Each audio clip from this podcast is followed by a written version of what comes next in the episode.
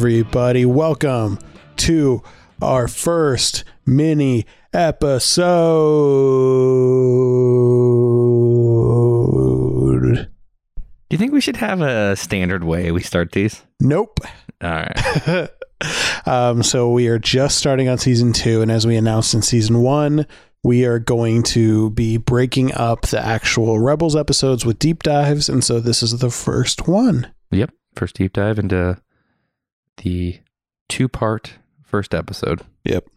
So before we get started, a little bit of housekeeping. We did a cool little contest last season where we asked for some iTunes reviews. We said if we are going, if you leave us a review, we will read it on the air. So this is a good opportunity to ask us questions, make us say some silly things, or just have yourself read out on the air. So should we read one or two of those? Uh, yeah. Let's hear them. What do you got? What is the best one? Um, I, I like this one first. Um, they rated us five Death Stars Yeah, I like that. from Kev0282. He was one of the winners of our contest last season. He said, Breathe, just breathe. Reach out. What do you see? Rebels, rebels. Yeah. It's so much bigger than that, and these guys have it covered from Aurek to Zerek. I like that. I like that one. That was really good and creative. So thank you, Kev0282. Let's do the other winner from last season, Yeah. Zach Gross, Yep. who I think was probably our first non family or friend fan, Oh. which was really nice. Um, he says Rebels Rebels does a great job of bringing together funny analysis of Rebels along with informative and interesting deep dives of characters, places, and concepts in Star Wars. All that along with a killer intro song and great art. Aw, thanks, Zach. Thanks, Zach. Um, we got a couple more, and we will be reading them out on any of these bonus episodes or deep dives that we do. So please send them in. Yep. We love to hear from you. Yeah. This is where we'll be reading them, and we greatly appreciate uh, the five star reviews. And I mean, we're getting nothing but positivity, you know, slowly rolling in, and Yep. that's I don't know, that's encouraging. Yeah, shout out to all the people who have followed us and the guests. It's been really cool. Yeah. So thank you so much. We, we look forward to meeting more of you. Yes, absolutely. Mike, you ready to get into this? I'm ready. Let's let's do this.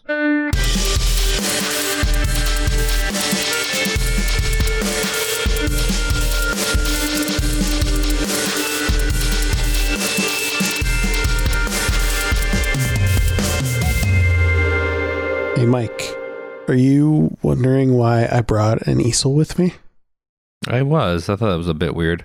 Because it's time to fire up Netflix, tune in to Bob Ross, thwack our paintbrushes, and paint a beautiful character portrait of Ahsoka Tano. Oh wow, Lo- Lovely, right? that's lovely. So we are doing a deep dive character portrait on Ahsoka Tano and what she has been up to up to this point. So we're not going to get into further developments in Rebels or how the series ends. We first met Ahsoka Tano as a young Padawan to Anakin Skywalker. I can't get much closer, Sky Guy. I knew you'd get here, Snips. Eventually. Always in time to save your life, Sky Guy. Snips. Sky Guy! Sky Snips. Snips. Snips. Snips. Snips. Snips. Snips. Sky Guy. Snips. Sky Guy. Snips. Snips. Snips. Snips. Snips. Snips. Snips. What did you just call me? She grew up on the planet Shili? S H I L I. How do you spell How do you pronounce that? Sheely, Sheely? Yeah, I don't know. I don't know if I've ever heard it pronounced. no. Um, but she was discovered as a young child by Jedi Master Plo Koon, and she was enlisted in the Jedi Order. There's actually a kind of a funny story that a fake Jedi in disguise tried to take her when she was young, which was weird. Jedi catfished? Yeah, pretty much. Uh, but she was discovered by Plo Koon, and shortly after the onset of the Clone Wars, Master Yoda thought it'd be a good idea for the young Padawan to learn under Anakin Skywalker. Hmm. And that is where their rocky beginning turned into one of the deepest relationships of the greatest e- of the greater EU. Probably more beneficial for um, Skywalker than Tano. That's a good point. Um, Tano also found a mentor in Captain Rex of the 501st Legion, who fought alongside her and Skywalker for the majority of the Clone Wars. Throughout their adventures, Tano faced off against all of our favorite Clone Wars baddies, even dying at one point on Mortis, only to be resurrected by the mysterious Force being named the Daughter. For more on that, you can check our deep dive into the Force. But perhaps her greatest trial was when she was framed for the bombing of the Jedi Temple on Coruscant. Padawan Tano, serious charges have been levied against you. How plead you? Not guilty, Master. I would never take the lives of innocents. The values of the Jedi are sacred to me. There is evidence to the contrary.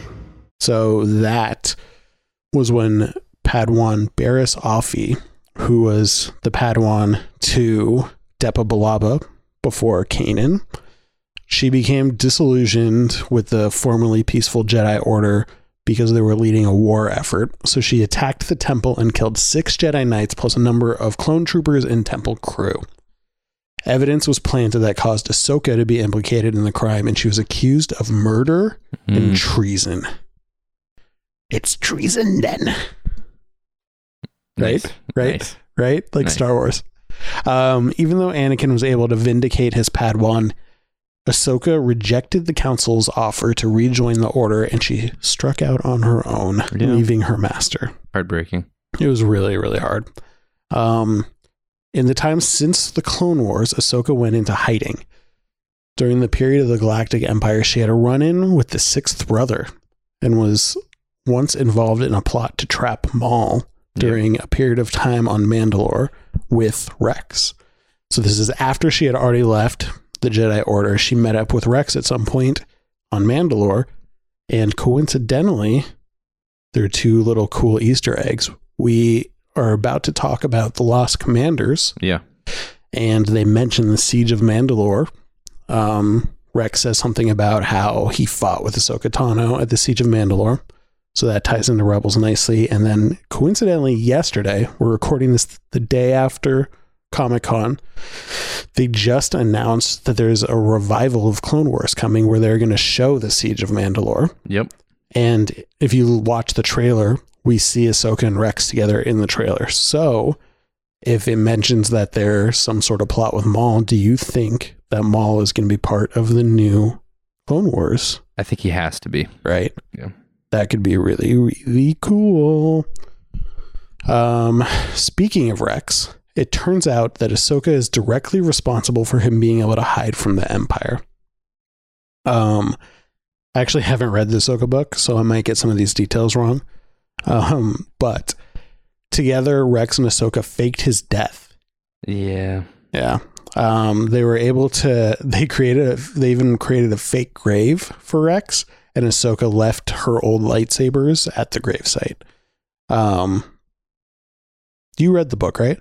Yeah, I read the book, but I th- I really rushed through it because it wasn't grabbing me. It was a bit Mhm. more YA than a lot of the books.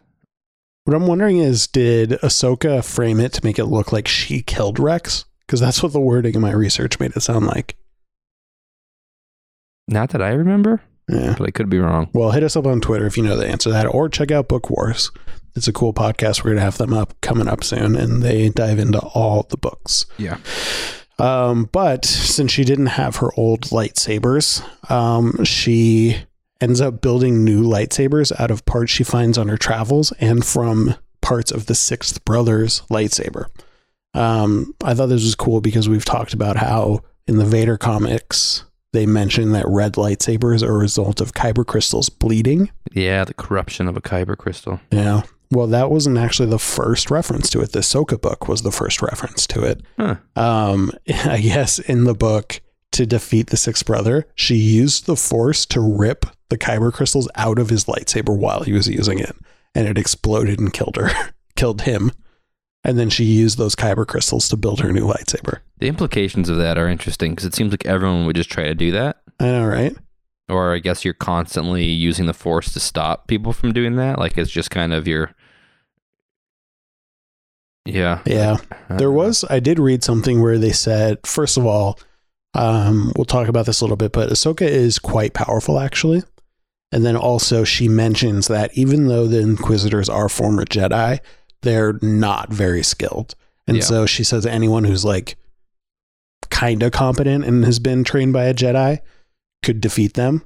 So maybe like the sixth brother was just a chump and it was she could pull this maneuver on him, but He was sixth. Not yeah, that is true. But I don't know if that would fly with someone who was trained. Yeah. Um, but the cool thing is, we haven't seen these yet. But in my opinion, they are the best lightsabers in Star Wars. Um, Ahsoka's? yeah, Yeah. yeah. Um, so like we said, they're bled and corrupted, so the crystals are red. Yeah. She turns the crystals back to the light side, but they don't regain the former color, and that's why her lightsaber blades are white, which Yeah. is sick. I love that. Um, although she spends most of her time running from the Empire and hiding, she just can't help herself from doing good deeds. So she rescues. An example of this is she rescues a number of force sensitive children from being captured by the Empire, which is something we're going to dive into later. Um, and while she does that, she grabs the attention of Bail Organa. Bail um, then sends his droids because he he recognizes her, knows who she is from the Clone Wars. So he sends his droids to come get her and try to convince her to help him out.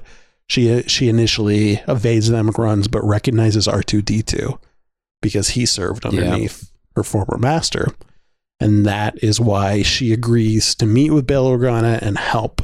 And he confesses that he's starting the rebellion and needs someone of her skill set she sees that th- there's a bunch of scattered rebels throughout the galaxy, but they don't have a good way to communicate with each other or coordinate attacks or anything like that. So she comes up with the name Fulcrum. She's Hmm. the first Fulcrum. We've talked about there are a couple other Fulcrums. She's the first one. And she uses that secret identity to help coordinate rebel plots across the galaxy.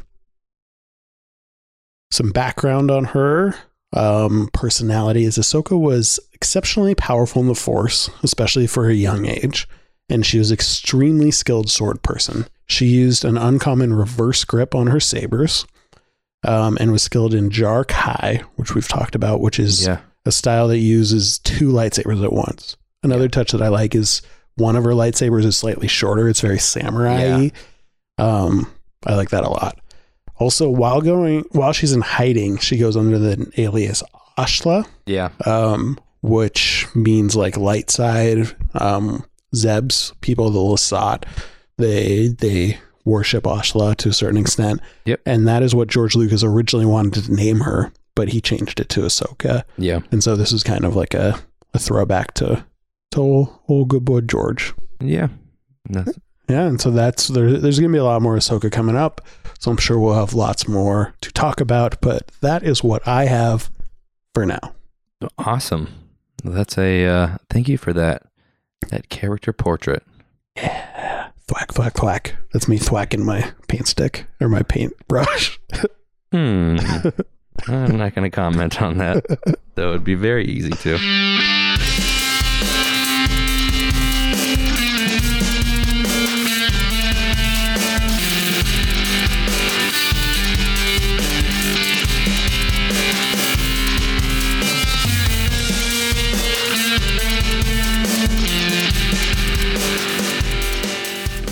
It's time for another character portrait yeah. a deep dive into the Jedi archives. So let's sift through the sacred text, burn the tree, and stretch out with our feelings.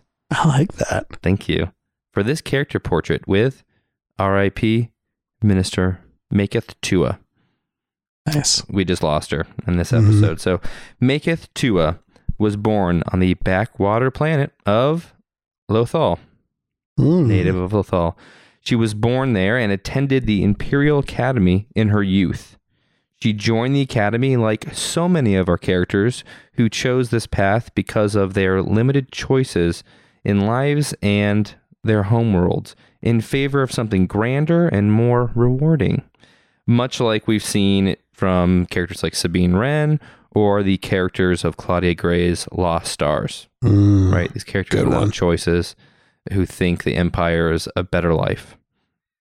Uh, so Tua proved to be a fast learner and became a level 5 academy student after completing her studies and graduating she joined the galactic empire pretty quickly she served as the assistant minister under Ryder Azadi's administration, but Azadi uh, was arrested on charges of treason, and Tua continued to serve his successor, Governor Price. Mm. Title of minister was bestowed upon Tua during Price's governorship, and is a political rank that denotes rule over an administrative department. wow. Yeah, I know. Under Price, Tua was appointed as the minister in charge of Lothal's industrial production. So Price regularly put Tua in charge of Lothal as a kind of a interim governor, I guess, while she traveled to Coruscant to further her political career. But Tua was so Tua would stay, kind of take over. So in the absence of Price, Tua was tasked with overseeing everything uh, that had to do with Lothal's economy and industries. So I'm assuming this encompasses meiloorun production, science dip packaging, and space waffle pressing. Tua experienced some success in her role, but after a string of failures to quiet the rebellion on Lothal, which honestly she wasn't really, in my opinion, Yeah, it's like- prepared to handle. She's an administrative like.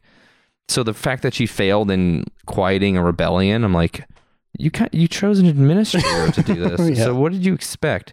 But um, so she had some failures, and Tarkin came to Lothal to confront her about this. And during this co- confrontation, the execution of Commandant Aresko and Taskmaster Grint pour one out. occurred. Uh, interesting note: I could not find any information on the rank of Taskmaster. Yeah. I kept looking for it, couldn't find any. I just really like that. I feel like it was just made up. yeah, uh, I don't know. It's weird. Yeah. But uh, one of her initial actions as minister was bringing new government-sponsored housing to Lothal. Oh, These homes were reasonably priced, affordable. And helped that. the growing population. Yeah. But Tua's warnings to the rebels about the Emperor's true intentions for Lothal would be later repeated by the Lothwolves. She is one of the first, though. And I want to note that ultimately her warning became real after Ezra found a portal to the place between time and space. I won't say anything more about that. Tua's warning and eventual defection from the Empire, as we saw in this episode, is reminiscent of what I thought Lyra and Galen Erso's turn, as both of their turns are based on unearthing kind of ethical quan- quandaries. hmm And both the Ersos and Tua believed in the Empire originally and in their roles in making the universe a better place, but Tua was at times a little more militaristic and cruel than the Ersos. She was pursuing a moral high ground that would eventually lead her away from the Empire. Unlike other Imperials, she served the Empire out of a sense of belief in its ideas and a desire to spread law and order rather than her own personal ambitions. Price was belittling of this and Tua's oversight as des- and Price really despised her sten- tendencies to drift back to thinking uh, like a native despite her off-world schooling.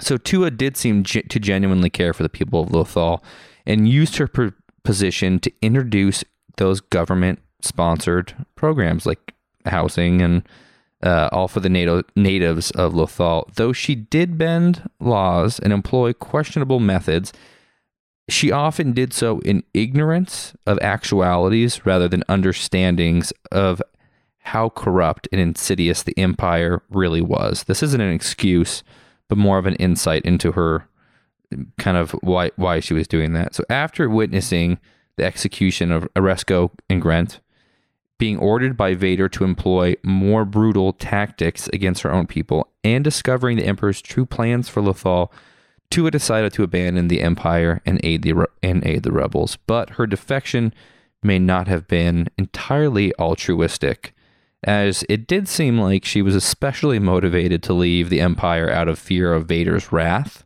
I- Yeah. I, will say. So it's like Which is understandable. which is understandable. so it's partly that, and also partly it did seem like she was starting to drift. Mm-hmm. But sadly, her turn was too little too late, and her assassination was spun as an act of rebel cruelty rather than imperial defection. So, uh, Tua is voiced by Catherine uh, Soucie, I think her last name is, a voice act- actress best known for her portrayal of twins Phil and Lil of the Rugrats. Also, Oh. Mon Mothma from Clone Wars and Mira Bridger from Rebels. Interesting. So she voices two people in Rebels. And as you mentioned before, in an earlier outline for Star Wars Rebels, the Siege of Lothal, it was instead Governor Price who was to have died in the shuttle explosion, and Minister Tua would have been promoted to governor. Hmm. But that never happened because Price was kind of in too many other places that would cause Yeah. rifts in storyline. So that is a, a little character portrait of our deceased Minister Tua. So she's, I think, if you look at her, a little more complex and interesting than the cartoony version that I originally saw in her. You know what? I actually I agree. You you've given me a little more perspective on her. Yeah, she's a little interesting. Yeah, I like that. Not a lot interesting, just a little. Did you hear that the Rugrats are coming back? Come on.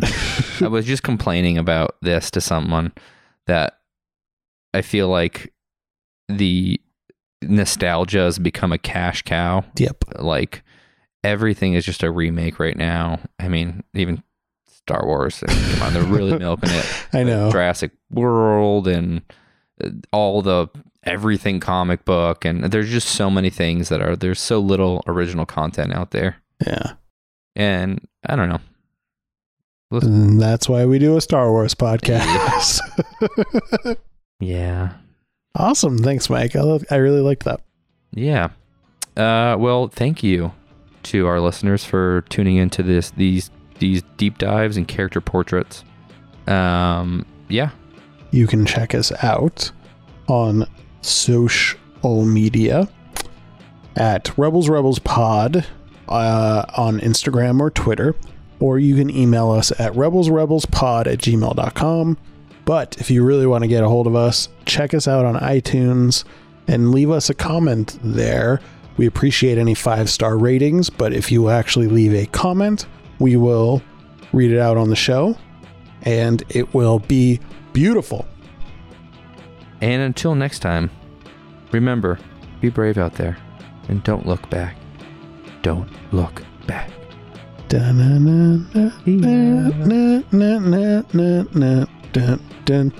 I don't remember the, the Rugrats theme song. Oh, got it. That's what I was trying to do.